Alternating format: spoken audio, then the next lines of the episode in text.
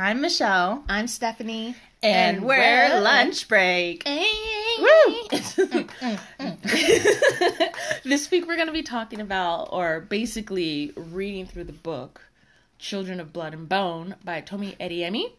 So if you were looking to read with us, that's great, but it, we're definitely a podcast that's about spoiling it or just discussing whatever we've just read because shit gets real. so I highly recommend that you stop the podcast like right now. Like right now. Right now, right now. Please stop. All right. Um, as for new listeners, we will get you up to speed on what we would do here. We started lunch break back when we were co-workers on our actual lunch break. We would listen to books on our way to and from work, then at lunch we would go out on a walk and talk about them. We had fun doing it, so we t- thought like, hey, let's continue this. Yeah. Uh, so now we're doing this lunch break podcast to continue our tradition and to hang out and catch up and talk and sh- mad shit about all these beautiful characters. Some of them piss me the fuck off. Oh, though. you- well, yeah. But other than that, guys, I also wanted to say thank you so much for the support. Like the guys who gave us feedback and listened to our podcast. We this is like something Michelle and I have been thinking about for like months now, mm-hmm.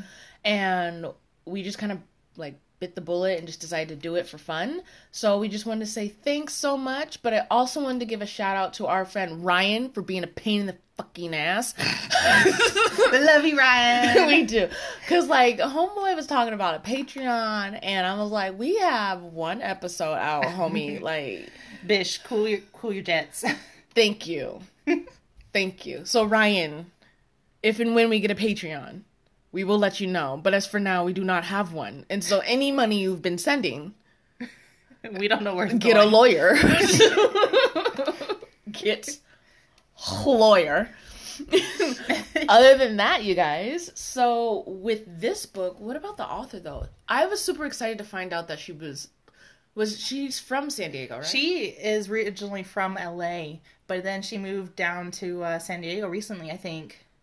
Yeah, so she's another local author. Woo!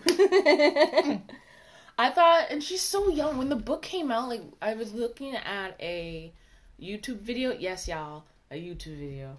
Oh, she had an interview with Jimmy Fallon. She was when this book came out, she was 24. Damn. 24 and she's like and beyonce recognized her like in a what do you call it like um, um when you glue shit together. And this book came out last year, yeah. So and i just get excited when i pay my bills on time. like she's younger than us. i don't even want to talk about that all right? But i'm so excited for her.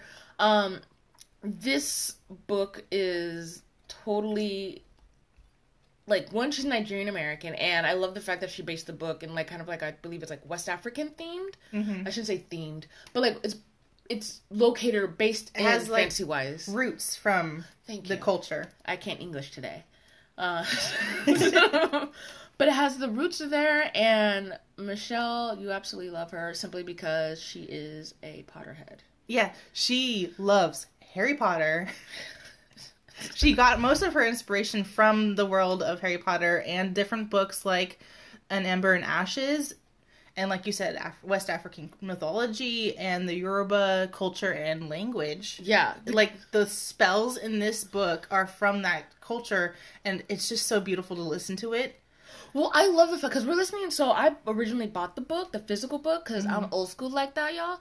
But reading the book, I love listen or I listen to it in the car because it's just easier with our schedules. Yeah. Um, but I love that they actually. I don't know if this person is Nigerian or from like African. I shouldn't say African descent because technically I am. But like, but like from like they have the accent, and I love that. Yes. Because it's like I can read the books, but I couldn't really get the names down because of how they're pronounced and Right, the roots of them. So when I But was- when we were listening to it, you get the accent and the um, the voice actress is amazing. talk about representation, y'all, makes my heart tickle. Beautiful. Um, other than that, uh, let's see. Yeah, we got notes, guys. But uh, but the other thing that I found interesting about the book, um, that I found out a little bit while I was reading the chapters, is she uses the this when you're listening to the book or reading the book there's a lot of allegories on what's happening now in the states Right. It like With- has very parallel uh, to what's happening. It, yeah and it made like ooh she was getting hitting you get chills. Like chills but it was just like for me like as a young black woman it was hitting some spots where i was just like oh my god like finally like even though it's a character it's still written by another black woman so i was just like somebody else had that experience Right. or it was interesting to see in the characters like as like as a listener to like hear that and like hear both sides of the story it really did remind me of like when you're going through like classism uh, Right, or right. racism to to like there's always another side of the story not that racism should ever be accepted Mm-hmm. but sometimes pe- that that's what people learn yeah. and that blows my mind Mm-hmm. because I I don't know I don't know about y'all guys but like I don't have that much time on my hands to hate people because I could rather be doing something else. Ain't nobody got time for that. Shit. But I like. I well, I want. I I like the fact that um the heroine heroine Heroin. heroine. God damn it. Bleep that out, Michelle. Bleep it out. um, the- Heroin. I'm probably, I'm probably mispronouncing that too. Female hero. There you go. Female hero. God damn it. Bleep it out. Bleep everything out. Is like a young black girl that you can like really look up to, Yeah. and you never get that. You don't. You, like up until now, you haven't really had that, and I think it's just amazing. I think it's interesting You could like imagine yourself in the story. yeah. Well, I don't know about you, Michelle. You could totally be a badass, but you know, with the curly hair, you, you've got it there somewhere. Totally, like look at this wave, totally was straight. that was the wind blowing. but no, but what was it you were telling me earlier, like about Barnes and Nobles? Okay, so at Barnes and Noble and probably at other bookstores, uh, they have the actual book in five different covers. Okay, my book experts out there, like if you love books, I love books. and you love collecting, this is the book for you because they come in five different covers for the different diviners in the book, like the different, um, Like each clan per se. yeah, okay. each clan. Yeah, that that's exciting. it's like Pokemon. Gotta catch 'em all. oh wow. oh my god. Get learned. Get learned it. Uh, get educated. Educated.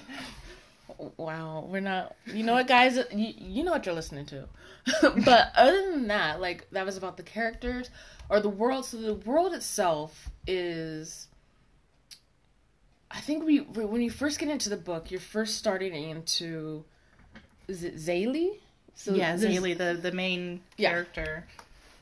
because right now we've read we, we're going to do each podcast at least for the books that we're reading now we have a format we're going to break it down by chapters so for this podcast it's going to be chapters 1 through 15 that we're kind of talking about and then as we continue to read you'll slowly discover more of the plot and the stories and the mm-hmm. character development along with us And hopefully it won't be as confusing as the last podcast. well, that was because too when we were reading that we read that book way way too quickly and then we did the podcast like a month later.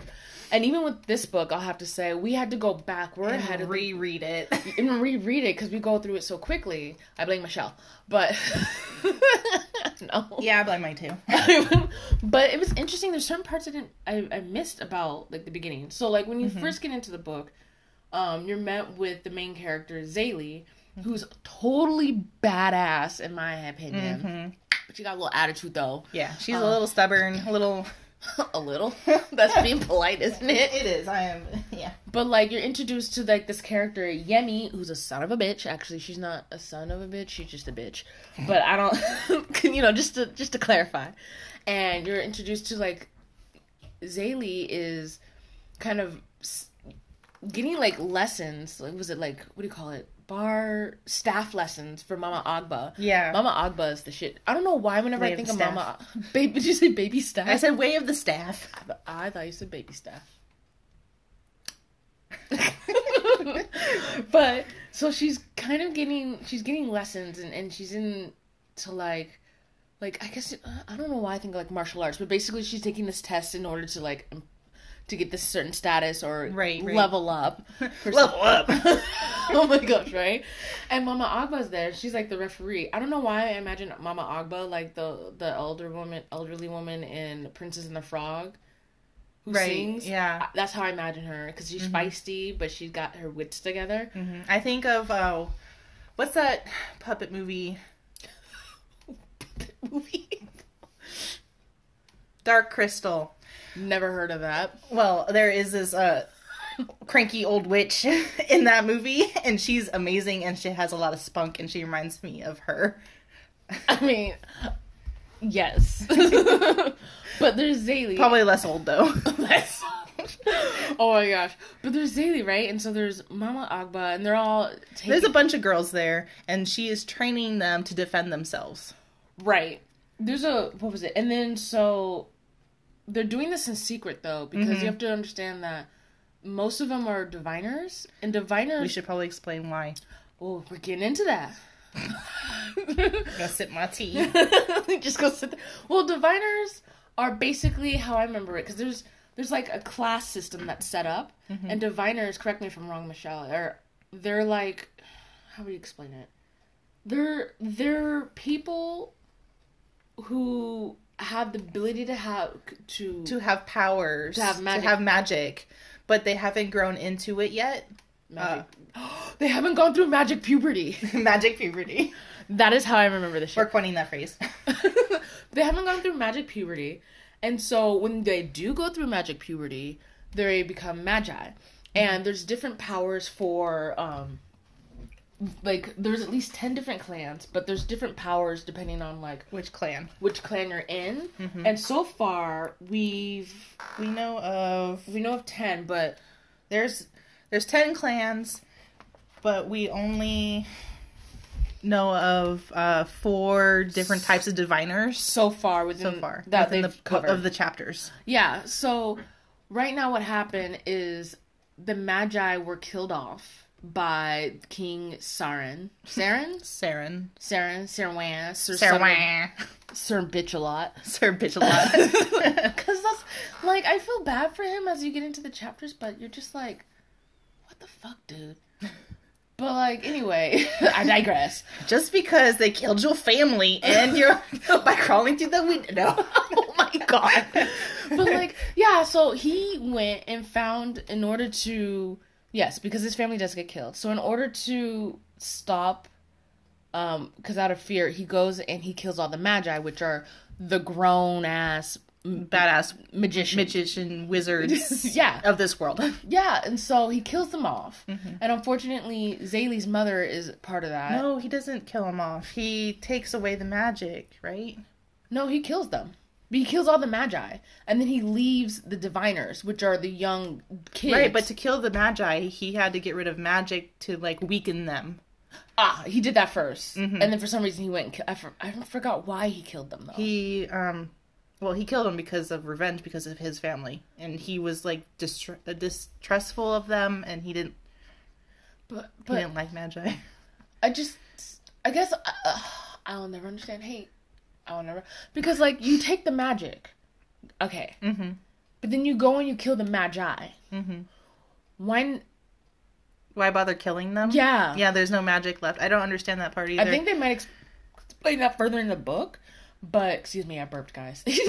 but like, yeah, so we were actually it kind of takes place right in the book where Zélie's mother has been killed. Like she witnessed that her mother was hung. she was like six or something. She was six, yeah.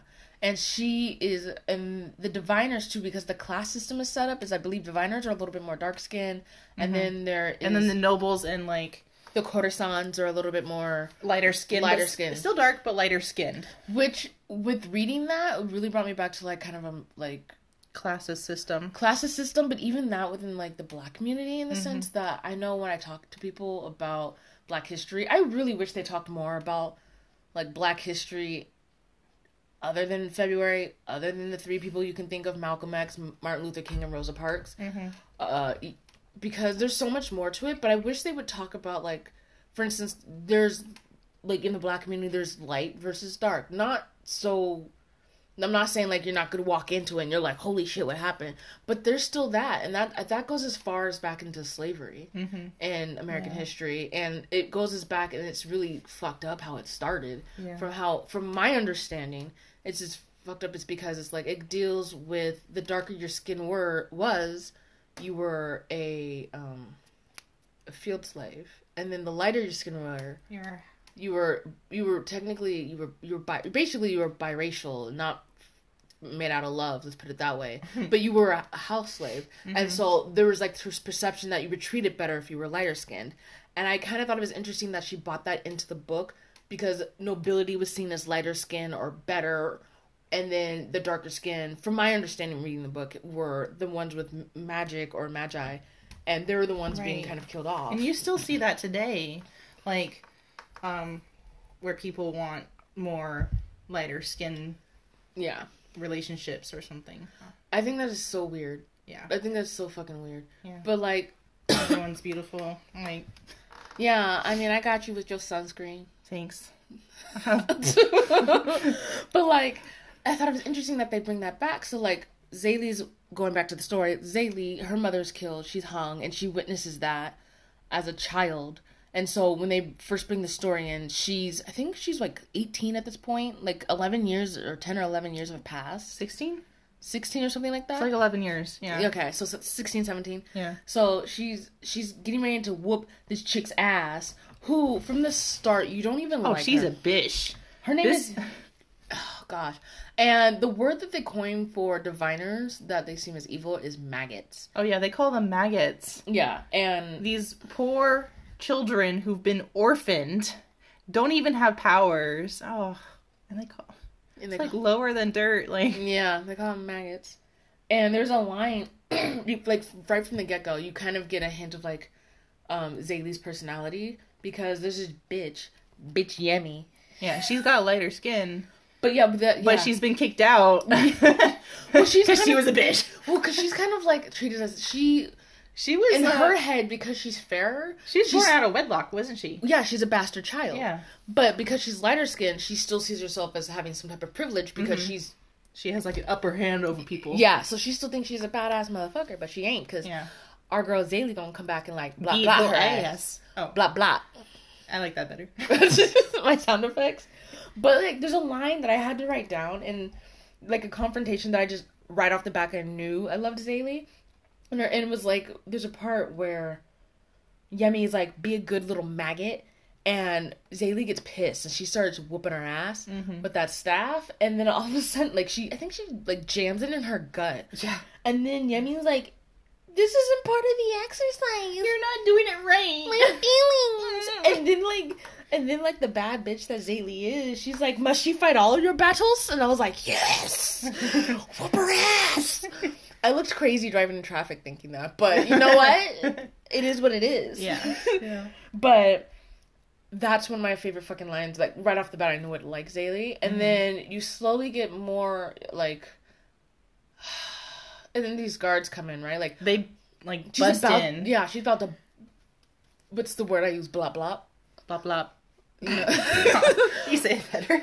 bloop, bloop, no. She's about to kick Yemi's butt, but uh, I guess they had a lookout. They had a lookout. Yeah, because they're not supposed to. Be doing this practicing. They're supposed to be sewing. they are. So they're under like like I don't know what the word is for it, but they're under this disguise that they're like a seamstress. Yeah. So they basically hide all their weapons, and everybody comes out and does their little needlework. And Yeah. these guards come in to like throw their weight around, and they're, They're like- oh for taxes. They're collecting an extra tax. They collected taxes earlier that week, but then they're coming in for an extra tax because they dicks. Yeah, one of them is not even a dick. He's just nasty. Oh yeah. I think he was definitely going to like rape her. Like if he got his hands on her and took her away from Mama Agba, he would have done some terrible things to her. but you could like he's creepy in the sense like he's touching her leg, and he's like, "Well, Mhm. there's always another way you could pay the price." I was like, oh, oh. right? I was like, we could just castrate this dude. yeah, and but Mama Agba gets in and saves the day Yeah, and and with her mad ass words. right, and it was just like out of that confrontation after that. Like there's this girl like Bessie, and she's just kind of heartbroken after like you know Zélie gets pushed around by the guards as well, and uh, Mama Agba has to give away the last of her money for them to take Yeah. after the creepy guy goes out because they're looking for something. I think they're going. They have to go around the rest of the town before it gets dark. Yeah. And Bessie, poor little Bessie, is says like crying in Mama Agba's arms, and she's like, "Why do they hate us?" And the quote that I love Mama Agba about, she says, "They don't hate you, my child. They hate what you were meant to become." And I'm like, "Damn." Damn, that's so powerful. I was like, "Wow." This bitch is awesome. Mm-hmm. But it's just like they took that, and you kind of start to see They the fear them more than anything. Which I, I always thought was really interesting because here the diviners here or these people group of people are the ones being oppressed, but the privileged, as in the nobles and the guards per se, are the ones that seem to have the fear. Like it's funny how fear can Right. breed hate. Yeah, so easily, so fast, like wildfire. That yeah, because they're like you know they have this power and they can do this, but it's, at the same time you're just like they're the ones being killed, not you. Right, because like long ass time ago, the Magi got along with normal people, and they were actually like revered. They were bumping and grinding on each other. They were mixing blood. Yeah, they they loved it. and then like something happened, and they all started fearing that these people, and Power.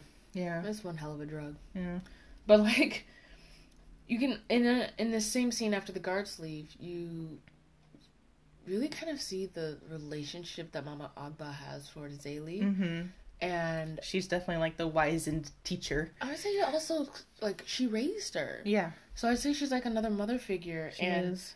um, Mama Agba proceeds to tell the story after like she cusses Zélie out because Zélie had to open her mouth.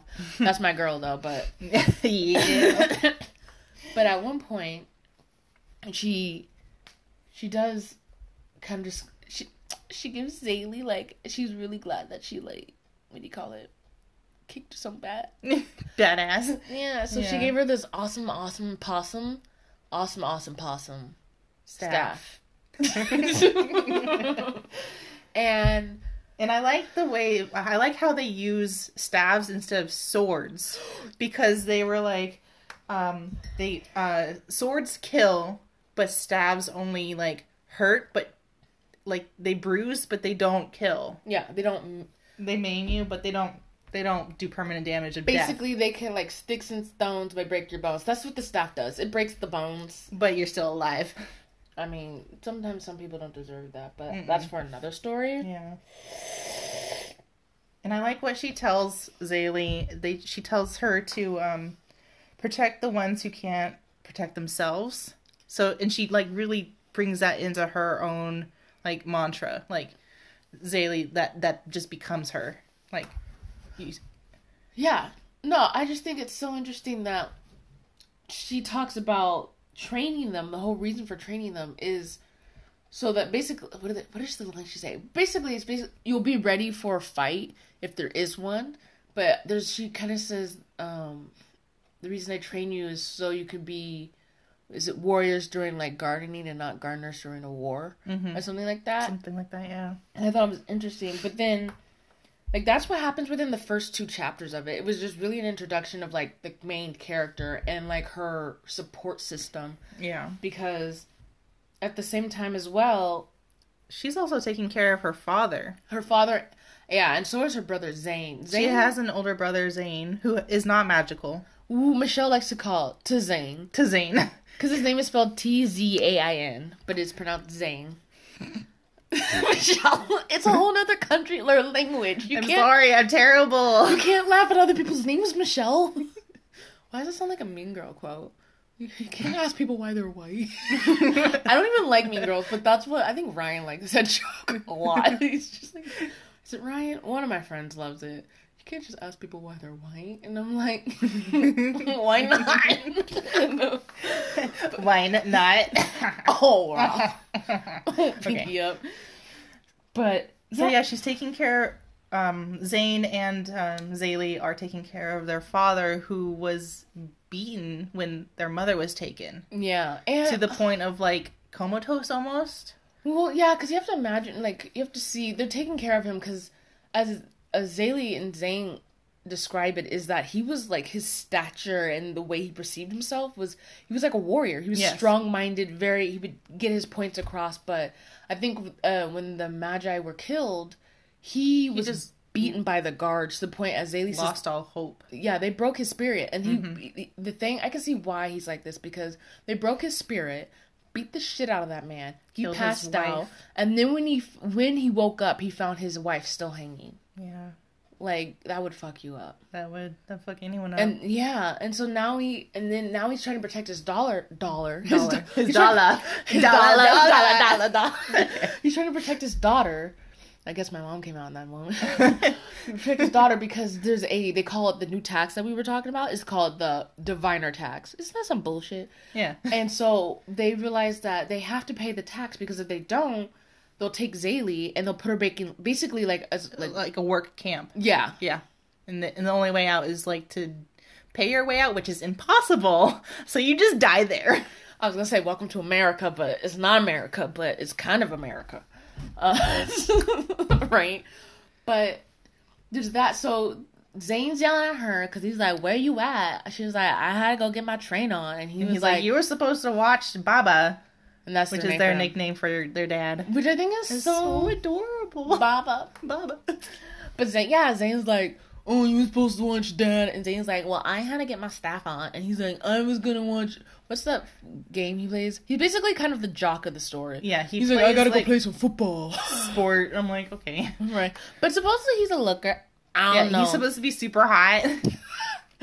but like so they have, you know, they go into the argument and all this stuff, but it then they kind of end the story or not the story, excuse me. They end That's it. End story. That's it. people got killed, people got murdered. Hide your wife, hide your kids.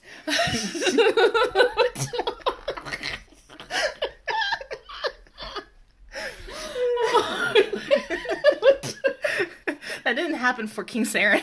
He didn't hide his wife or his kids. have, you, have you seen him? He don't have mm-hmm. either of those. He's a Well, little. he got a new one. Oh my God. he got a new family, so Oh, now he's got to hide his wife and hide his kids. close the windows up. Oh my god.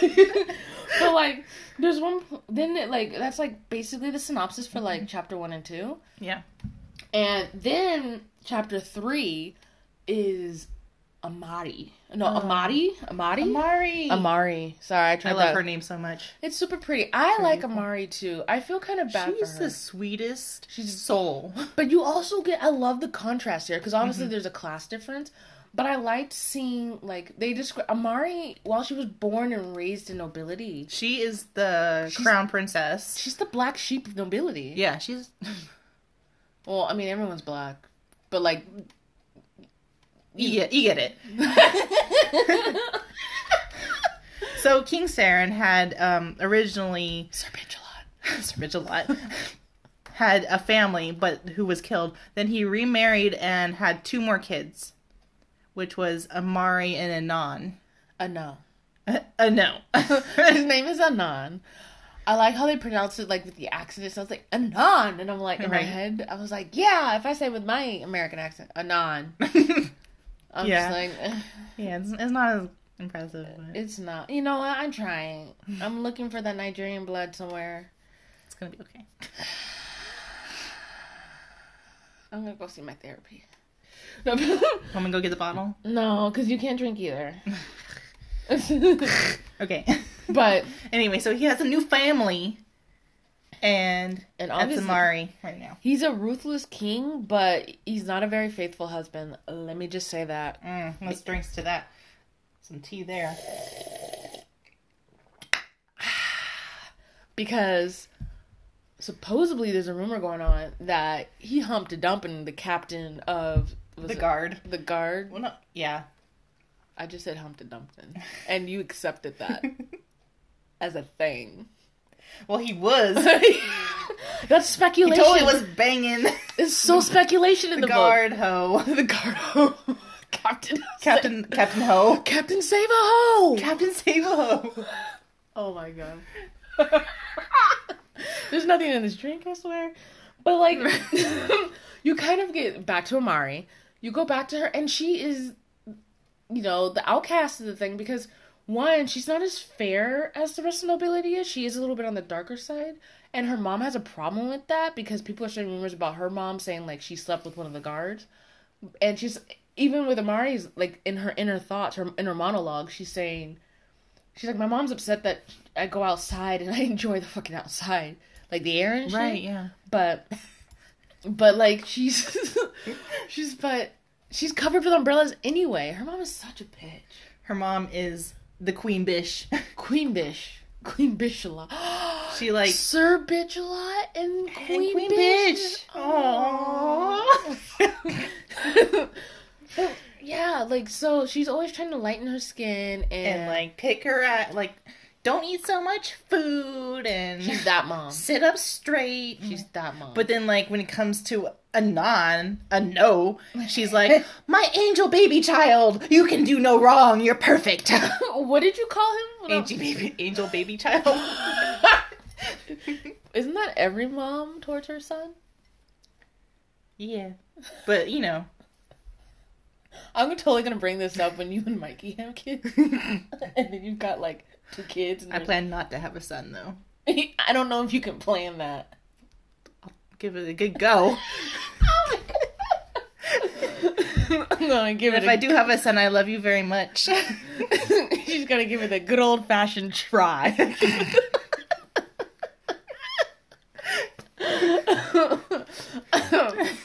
I was gonna. You should. we digress. We dig- That's not a digress. That's just way off topic. but no pressure. But like, yeah. So, so she she's trying to cover up. You have all these. It's almost like cliquish because you have all this nobility here. You have a non potential fiance up there trying to make nicey nice with her future sister in law, and Amari's like in her head like, nah, bitch, like I ain't cool with you. I got my best friend Binta. She's a baddie. Wait, he's betrothed?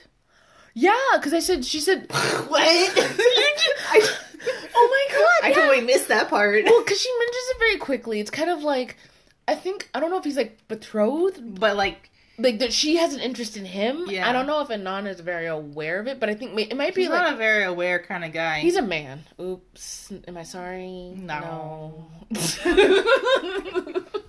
but like, I feel like it might be an arranged marriage, so maybe that's why Maybe, yeah, probably. because they are nobility or they are king, prince and princess, princess. But she talks about that, and Amari right off the bat, you just know she's like the odd one out. Mhm. Like sit, like you're saying, sit up straight, do this.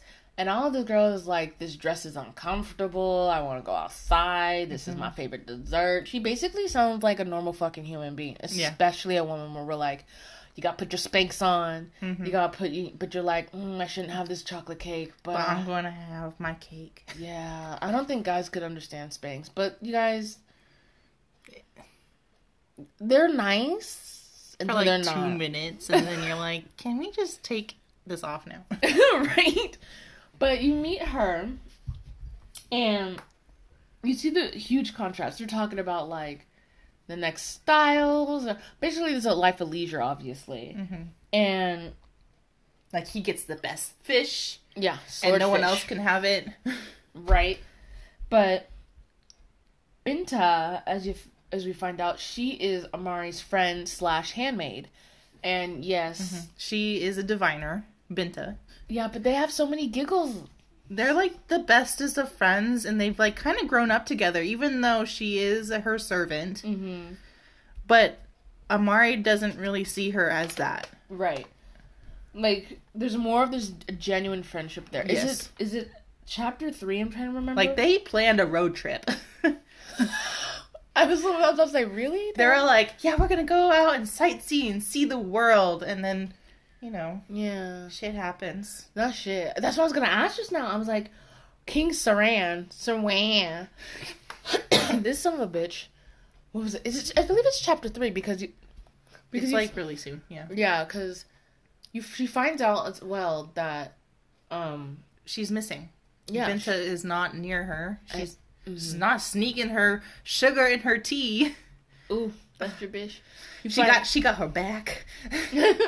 but it's sad you find out that she's missing. So then like Amari goes looking for her, Mhm. And mind you, that like She finds her in King Saran's like throne room or something. right because Captain Savaho is like, oh, we found this magic paper that like helps diviners get to magic puberty, and it changes them to magi. And then so, So it's Bent- the three artifacts. They found one, which is the scroll. right, and that's the one that helps. But he tests it because he's like, why didn't you do this and that?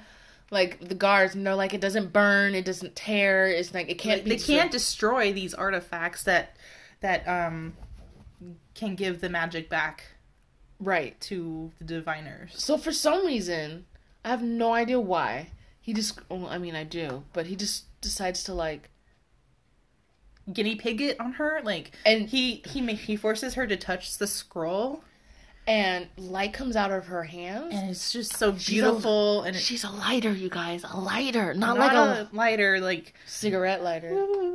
you can't see. Okay, but like but like that's the type of um diviner she is. So like And- when we were talking about how many different types of diviners, lighter is one of them. It brings light, like literal light. well, we haven't they mentioned the Magi lighter, but I don't think we're 100% sure what their capabilities are. All yet. we've seen is just her like pretty much light coming out of her hands. But the uh, obvious way you can tell a diviner too or a Magi is they have white hair. Yes, That's another They are born thing. with white hair, so you, that's how They you are know. chosen by the gods. The gods. uh, Frederick. They're chosen by the gods, and that's the belief. And so Binta's hair, after touching the scroll, turned white. No, it was white before. It was white before. Oh yeah, Yeah. yeah, it was white before. But you see the light, Yeah, and then King Saran's like, "I don't like this," and then he stabs her through the heart. yeah. He fucking kills her right in front of Amari. Mari's Amar- like, well, he doesn't know Amari's like, there because she's, she's, like, like, hiding. sneak a peeking, she's like, "What's happening, bro?" bruh. Bruh. She's like, and then so she sees it. So like She sees her best friend die in front of her, and she can't do anything about she it. She can't, but she does know that there's a scroll. And out of like her grieving and everything, she decides. I forgot. She sneaks down the stairs. Right? She's like Right to Captain Ho's quarters. Yeah, and that's when she finds her dad's like was it robe or something like that. Yeah, in the room. And, like, yeah, Captain Save-A-Ho's That's some room. tea right there. I'm just and she was even she mentioned she's like she's a little too distraught to like put two and two together and be like, why is Captain Save a Hose But we got cloak you, in girl. here? But she's like, you know what? The cloak's here, and what is that? That's a scroll, the Magi scroll. Let me just take it. So she steals it. And then she Our run- girl. Woo woo. Mm-hmm. She takes it and she's like running off. She takes her dad's cloak while he's doing the Humpty Dumped, and and she's like, and she's off, and she's she runs out of the the castle Yeah. into like the market. the market area. So each chapter, just to keep you guys noted, each chapter usually changes the perspective of each character. So the first two chapters was um, uh, Zélie. The third chapter, so far, what we're talking about is Amari. So it's all from her perspective. And then so now with chapter four coming up, it goes back to Zélie, and Zélie is talking with her father and her brother about the tax and how they're going to get the extra money. So they decide to sell this fish. They have this rare fish in their possession. Like they like caught it like probably yesterday or something. Yesterday, It was it's pretty fresh. you still. were there. I was there. Well, I read it. so yeah, so they decided. So that's where um Zélie was like, "I'll take it." Her brother's like, "Nah, I'll do it. It's dangerous because you're diviner." and she's like, "You can't talk your way out of shit." and and then her dad's like, "Fine, you, Tzain, be her bodyguard. Zélie, get your money." but Zélie don't need no bodyguard. She got Mama Agba star. hmm Going back into the story, it's like she gets so Zélie and Tzain. They couldn't come up with different letters for these kids. Zélie No. and Tzain. Okay, sorry, but so they go to the marketplace with what's what kind of animal is it? It's like Brie would love it because it's like a giant ass fighting cat. It's a lioness. Like it's like larger than life magical cat that she rides. You hear that, Brie? It's a magical cat. Sip on that shit. What's her name? Oh, I have Nala. Nala. Yeah, large Well- lion. That's what I wrote down. Wow, way to bring in the Lion King.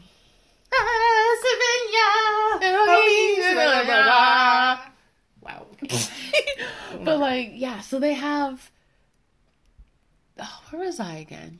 We're talking about Marketplace. marketplace. So they go to the marketplace, and this is where you're like, if you're thinking, wow, this is where she meets the nobility meets the po diviner, you're like, yep.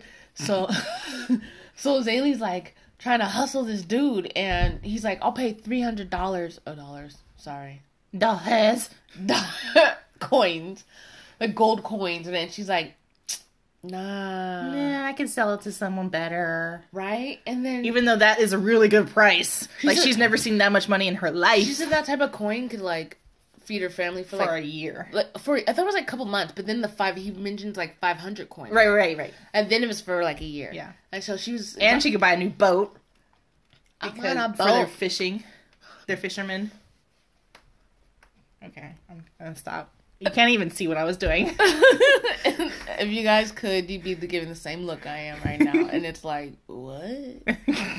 But I but so she gets the coin from the guy. She swindles that noble because he wants to eat better than the king because he's upset because he can't get his swordfish, but he gonna get another fish. right. A rare fish. And so, next thing you know, brah, she runs into she runs into Amari, who's try- who's running from guards because they're running down from a thief. She's like, "Help me, Obi Wan."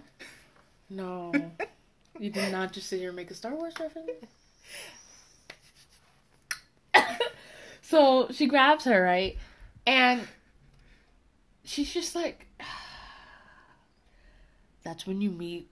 Like, cause was it? Isn't that when you also meet Anon? Sort of. Yeah, yeah.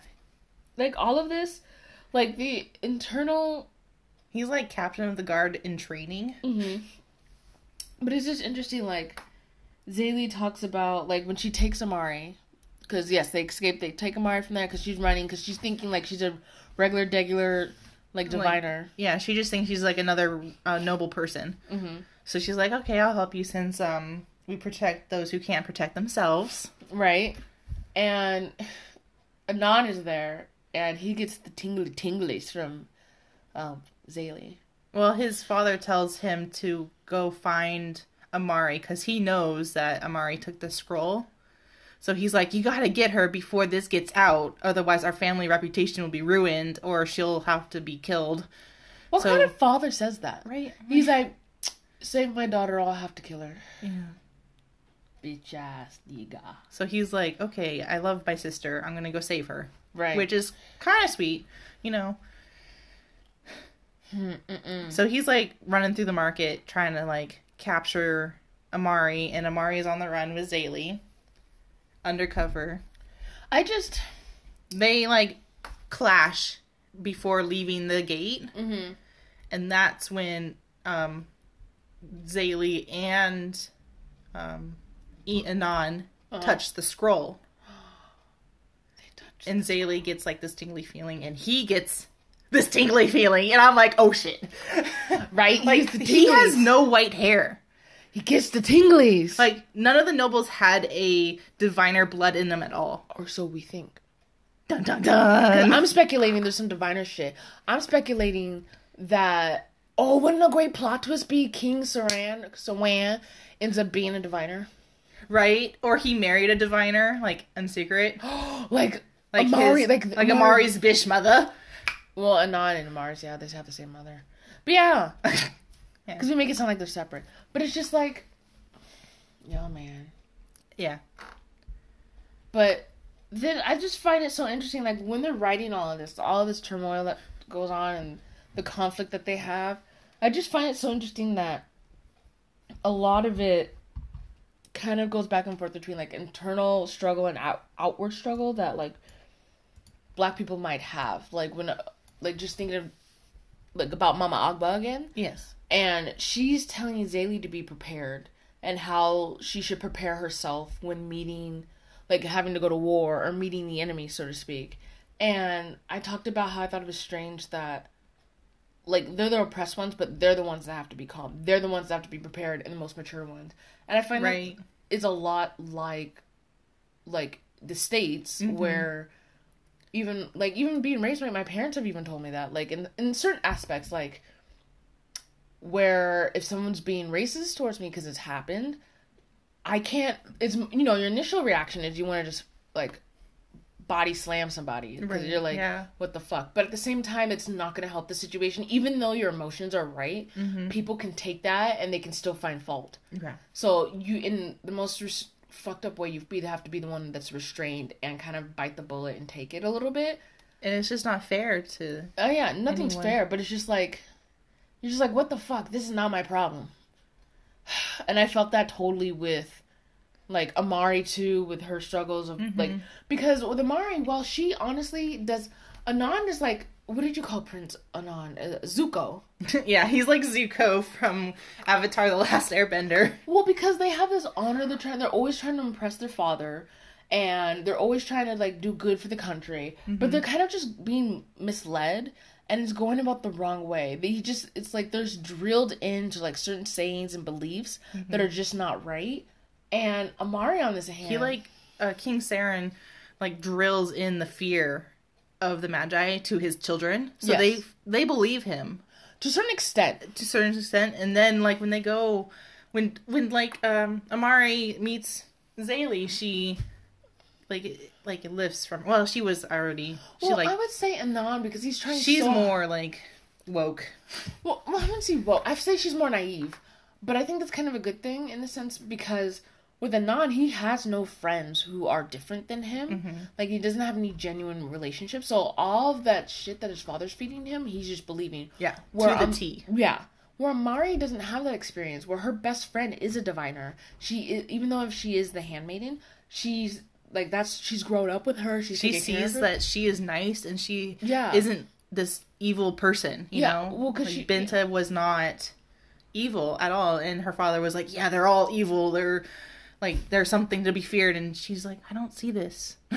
Well, that because even if she she can she can't wrap her mind around it a little bit, uh, wrap her mind around it simply because she has Binta as an example. But also when she hears people talk so badly and calling them maggots and how they should die and be killed and this, she actually in her inner monologue admits that like this is very cruel. This doesn't even sound right. Like Right. Binta and I have so much fun together, even though she's different than me. And so she's kind of like conflicted in the sense that she can't really voice her opinion because even her father has killed nobility that sympathized with the Magi. Yeah, So that's kind of the position it is. So I think that's such an interesting fact that he's killed like cousins and aunts and uncles who've gone against his word. Yeah, and I think that you can relate to that now, like in real, in actual real life, in reality, because there's people who whose family has grown up and taught them racist ways, because racism is is taught. It is not a natural thing. Yeah, it's They've- definitely learned. Yeah, and they taught them that, and it's not until they meet people who happen to be fit that profile that they so much the the racism that fit in, or they meet somebody who's different for them, and they actually see an individual and a person for who they are that they realize oh shit this isn't right and sometimes a lot of times people who grow up in households like that end up separating from their parents like that because their views are just so fucked up and, Right. and they find out the truth of the matter and you realize wow you've been feeding me this since i was a child and i'm now like 15 and realizing this isn't the fucking truth Yeah, so i think amari's in that situation yeah. but sorry for the tangent, like the total. The, but we tend to do that a lot here. but I would say too, it's like there's a part where she meets where Amari, Anon, and Zélie all meet out like out of the market, and she find they both find out like, oh fuck, she's the fucking princess, yo, and they're like, shit, and Zélie cannot stand it because all she can think about is her mother, Mm-hmm. and Anon all of a sudden is like smitten with her for like a smitten, like just just like a man. In a situation that's certain he's like pretty, he pretty, but like it's just it's interesting trying to like she's trying at one point tries to explain to her brother Anon like just where she's coming from or why she did because Mama Agba taught her that why she rescued her because originally Tzain was not having it. And let also let you guys know Tzain is a, I think is a kosidán or something like that he does not he's not a diviner so he has no magical powers and her father has no magical powers yeah. and she, in her inner monologue, uh, Zélie admits, like, she says, he doesn't understand what it's like to be me and walk around in a diviner skin, to jump everything, to jump at everything. Oops, to jump every time a guard appears, never knowing how to how the confrontation will end. And that police brutality, mm-hmm. I think that's the same thing. Like people, like some of my friends get that, or some of my friends don't understand where I talk. Not me per se, but I've had friends who are also black who have experience where, while you're aware that the police are there to help you, you're like, which one? Right. or how. So it's always being on guard. Or it's sad to to be on mm-hmm. guard around. The, Something that's supposed to protect you. yeah, and it's to kind of and and some of my friends don't have that feeling, Yeah. and can't under sympathize or not sympathize like em, like empathize with it or Yeah. understand it. Yeah. And I'm not under, I'm not expecting them to 100 percent understand it because they're in a position in their life where they will will never understand it. They've never had to go through that. Um, but I was just like, wow, Tomi is really putting in like this shit. Yeah. It's it's hard, but it's just like You can really connect with this book. Yeah. But it was just like some parts I was like, hell yeah, like you can see the difference between um the experience that Tzain might have with um Tzain might have with um, with uh Zélie. You see Zélie talking to Tzain and it's like while they're both in the same position, they're kind of not because even Zélie realizes that if she was not a diviner, her family would not be at risk. Right. Yeah. And so I, she feels this burden that's bringing her family down. Yeah. So there's so they finally, you know, we're skipping some things, guys, but it's a little long. But They, they, uh, spoilers, they escape. what? but yeah, speed pass. They arrive at the village. Everybody's like, "What the fuck? You brought the princess here?" And they're like, Mama "Yeah, Agba's like, bitch." bitch, Right? why are you endangering us? And then Anand's chasing after them because he's trying to get his sister because he thinks his sister's been kidnapped. He's like galloping on his like rhino or something. I don't know. What is he riding?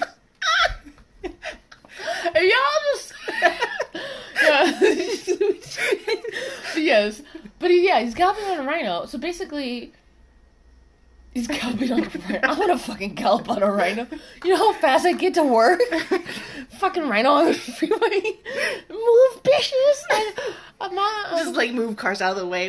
I was gonna say move, bitches. I'm horny because of the Oh. horn, but. but that's not right.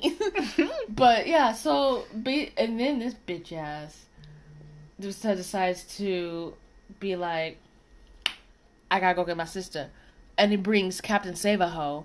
And you know what they decide to do? You know what they decide to do? Wait, Burn the village yeah. down. Burn the village down. But in, in between, like burning it, Mama Agba has like a vision because she, She touches the scroll 'Cause she and she yeah. gets her powers back. yeah, Because she is a magi right. and she is a seer. Which is people who have was it like Who- vis- you- visions? You can have, yeah, she has visions. We just, like twenty twenty vision. Mhm. but she basically sees them Zélie- going on this quest. Zélie, Amari, and Tzain on this quest. yes. And she's like, Y'all are fit to do it. And then they're like, Nah, it's scurry. She's and like, then she's like, Nah, it has to be you. And then you like, gotta bring magic back. And then, you know, they're like, I. So they can. so, I. I. and they just saunter off, you know. do do do. But yeah, so like, I would say the lot like, after that, that's like chapter six or so. About, yeah. about i was in the next couple of chapters all the way to like 14 15 there's a lot of back and forth between the characters of like a character development with Yeah. tzain zélie and amari and even anon and Anon, yeah. because in there with anon he figures out that with him touching the scroll that he's a connector which is another magi Right, he can read people's minds, and that freaks him out. i think it's hilarious that that's his punishment Yeah. like I, okay it's not punishment per It se is totally a punishment. but it's karma yeah. because he became the very thing he hated Yeah. and And he's struggling with it. But he like also- this inner turmoil. But you also that is just like he starts to understand how the Magi feel because there's a part where he meets Zélie in a dreamscape. So basic basically he contacts Zélie through dreams. Yeah, he Part can, of his power. He can like contact people through dreams and have like these dreamscapes of like his own reality, and he can read people's minds. Kind of OP. I didn't even know he read people's minds. yeah, he can read people's minds. Connector. He connects minds. I thought it was just like dreams, like to the spirit world and. The more you know. Rainbow. Okay. But like, yeah. So, So he's like having this inner turmoil because he thinks that Zélie when they meet in the dream, let's just call it uh dreamscape. dreamscape, purgatory. when they meet in the dreamscape, like he thinks it's Zélie. Yeah, he and thinks she's, she's doing this. He's like been trapped by and he- her. and he's like, "Give me out of." He, for some reason, he's always blaming her first. He thought he gave her uh magical herpes. He thought she gave him magical herpes. yeah, and then now he's like, "Get me out of this! You kidnapped me, you magic bitch!" And she's like, "Uh, Uh, school me." Don't have that power. that's you. And that's you. And then she she's like, You're a maggot. Then he gets pissed. Yeah. And tries to choke the shit out of her. She calls him a maggot, and he's like, nah. Let me choke a bitch. and she's like, nah. And she wakes up. Because she realizes she's smart. But I think it's interesting, like after that you slowly see um Zélie's kind of like conflict with Amari and she starts to st- sympathize with her because they Right. because this is- I believe this is before they go to the mark. Nope, this is So, after. yeah, on their journey to the temple, they go to a mark. Yeah. they go to a merchant who uh, sells them camping supplies. Camping supplies. camping supplies. you know, like hatchet and like cold weather gear, something that can help him climb a mountain. Normal stuff. Food. Food. But like you start to see Zélie and how she like her character, but then also she starts to sympathize with Amari because she realizes that it's not just her like she's starting to realize that Amari obviously isn't has no part of it because Amari is very um apologetic to everything that's happened. She even apologized. She's like, I know this is it's too late. It's not gonna help, but she apologizes for the loss of her mother. Mm-hmm. But Zélie also starts to realize that she's not the only one that's been affected by this. That Amari as well has been affected by this because she lost Binta, because she's been killed. And she realizes that she wasn't just a maid servant like as she's been making her out to be. She actually was a genuine friend. She slowly, slowly realizes she's actually kind of a nice person, and she's like Yeah, starts to like her as a friend. Yeah, I mean, I know there's a part where she was Zélie was talking to Tzain, and she was telling him like he says you need to lay off like off Amari, stop being so rude to her. And she's like, where was her when all this magi, the magi war was going on, or the attacks were going on? Where was she?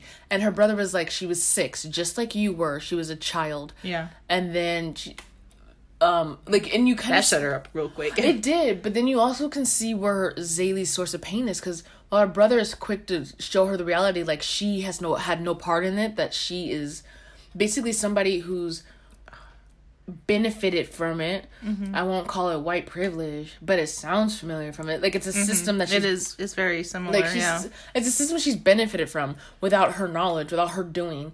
But then at the same time, Zélie, you kind of you start to understand that, but Zélie also empathize with because she also says, yeah, but she got to go home to her mother that night. She got kissed by her mother to, mm-hmm. that night. She's like, we lost ours, Yeah. and you kind of see She resents her for she it. She resents her for it and you can't help but like you can't help but like understand exactly where she's coming from and i think that's such a hard thing because you now you hear both sides of the stories and you realize amari is an innocent person who mm-hmm. just happened to benefit from it but at the same time she's not all like like flowers and roses or you know herself. Like she's had a very fucked up raising of her childhood. Yeah. like her father made her fight her brother with actual swords and her brother ended up cutting her. She has this nasty scar on her back that they witness. Mm-hmm. And you realize that she doesn't really feel safe in her own home. So it's not like things have been easy for her. Right. and And, her mother doesn't even like her as much as her brother. right. Mothers. Yeah. So But I would say, with all this understanding going on, you also start to see that Tzain has an eye for Amari. he totally has like a crush on her. and all she did was show up. Yeah. Just like a bitch. I'm having hot chocolate, you guys. it's so good. I got my tea. Mm. But with this going on, you kind of see how a lot more understanding comes in where she starts to learn more about Amari and Amari starts to really learn about their perspective as well and realizing just how much damage her father has done. King Sir Bitchalot. Her name is his name is Saran, but Sir Bitchalot fits better. totally does. And you see this character development as well when they climb start climbing the mountain to get to the temple. Mm-hmm. And the temple, what does it look like? It's like a like It's, it kind of reminds me of Aztec almost. Kind of like it's definitely ruins, mm-hmm. but it's still put together. It's still you can still tell it's a temple, but you realize there was a battle there. yeah. And there's there's like skeletons. Skeletons strewn about, Yeah. and that's when we find out that Zélie's powers have actually come about. She's a reaper, y'all. Yeah, she reaps them souls. Loop loop. So Reaper is like uh, a diviner who can No, no, no. Maji. right because she becomes she has power, so she's a maji now. Our, Our girl done leveled up. she done leveled up. she she can like take the souls and ask them for help, Mm-hmm. and in return she will let them help them cross over to the other world. Kaka, set them free. Woo! I don't know. Okay. But she's yeah, so it's kind of like Zélie's like, "Hey yo, I need your help," and they're like, "What's up?" And she's like, "So I need you to do some shit, and I'll set you free." And they're like, "Alright." So then they go, and she's like, "Yeah, can you go kill this dude?" And they're like, "Cool." Bloop bloop bloop bloop. Peace. And it's like it could be anything. She's like, "Hey, can you like pump some gas in my car?" Sure. Bloop bloop bloop bloop. Peace. I kind of like that bargaining deal. So she's like, "I'm gonna need you to choke some bitches out," and they're like, "I guess I'll do it. It's a Thursday, like." Right. Nothing not? better to do. But I would like to cross over. And they're like, okay. But I So she helps out the dead, and it's and the dead help her. and the dead help her. Mm-hmm. and it's then like when you're first discovering all of it. Okay, so first all of that doesn't actually happen. Um, she that's what she realizes in her vision that she that's the power that she the type of power she has. But then when she kind of gets out of that vision that the, at least she's the only one that can see it. Mm-hmm. Poisoned ass. Yeah, so they're in the temple and they get like locked in, like, you know, normal Dungeons Dragons. There's a trap. it's a trap. it's a trap. and there's poison gas. And that's where we're going to leave you, actually. Yeah, that would kind of sum up the chapters. The end of chapter 15. Yeah. And I would say, you guys, let us know what you guys think about this so far. This is our second episode. Take it a little easy. It's not our 15th. Um, we are aware of the mics. Yeah, we are working on that currently. Um, we're working on that, but, you know, granted, we just started. yeah. But also give us some comments or feedback as long as they're actually like, good critiques. We'll we'll definitely listen. We're Yeah. trying to see if there's a way that you guys can give us the comments as well. But We you are know- working on that too. yes, but also Michelle and I have been thinking of having each uh having two episodes a month now. yeah, instead of just this one. Yeah, because right now we're planning on having one episode a month, and each episode is released on the 28th of each month. So always look out for that. Um, but we're trying to see We're trying to squeeze in more episodes because we in- love doing this. We love doing this, but at the same time too, we go through it so quickly. You guys would probably have a better understanding as far as how things go. But I think we did a little bit better compared to our last one, the first one. Yeah, yeah, I'd say so. Um, and then let's see. Hopefully, you know Ryan still hasn't given his money to a random Patreon. Yeah. Um, you guys pray for Ryan Please pray. Send send prayers. and some holy water. He'll love that. you won't burn. you won't burn. Oh, Ryan hates us. He's gonna hate us. But yeah, so other than that, stay tuned to episode three, you guys. Can't believe you're on episode three already. wow. Episode three is when we have chapters 16 through 31. We might shorten it, so just hang on. We'll probably tell you in the beginning of the episode of Yeah, chapter we'll let you know episode for sure. three. But here is a small part from the ending of chapter 16. So, uh, next episode, uh, here is a quote from the book. A merchant tumbles to the ground, collapsing with a dense thud. Kaea's throwing knife sticks out of the back of his neck. After a shuddered breath, the merchant bleeds in silence. Kaea eyes me as she bends down, extracting the knife as it pulls the as if it pulls the perfect rose from a garden.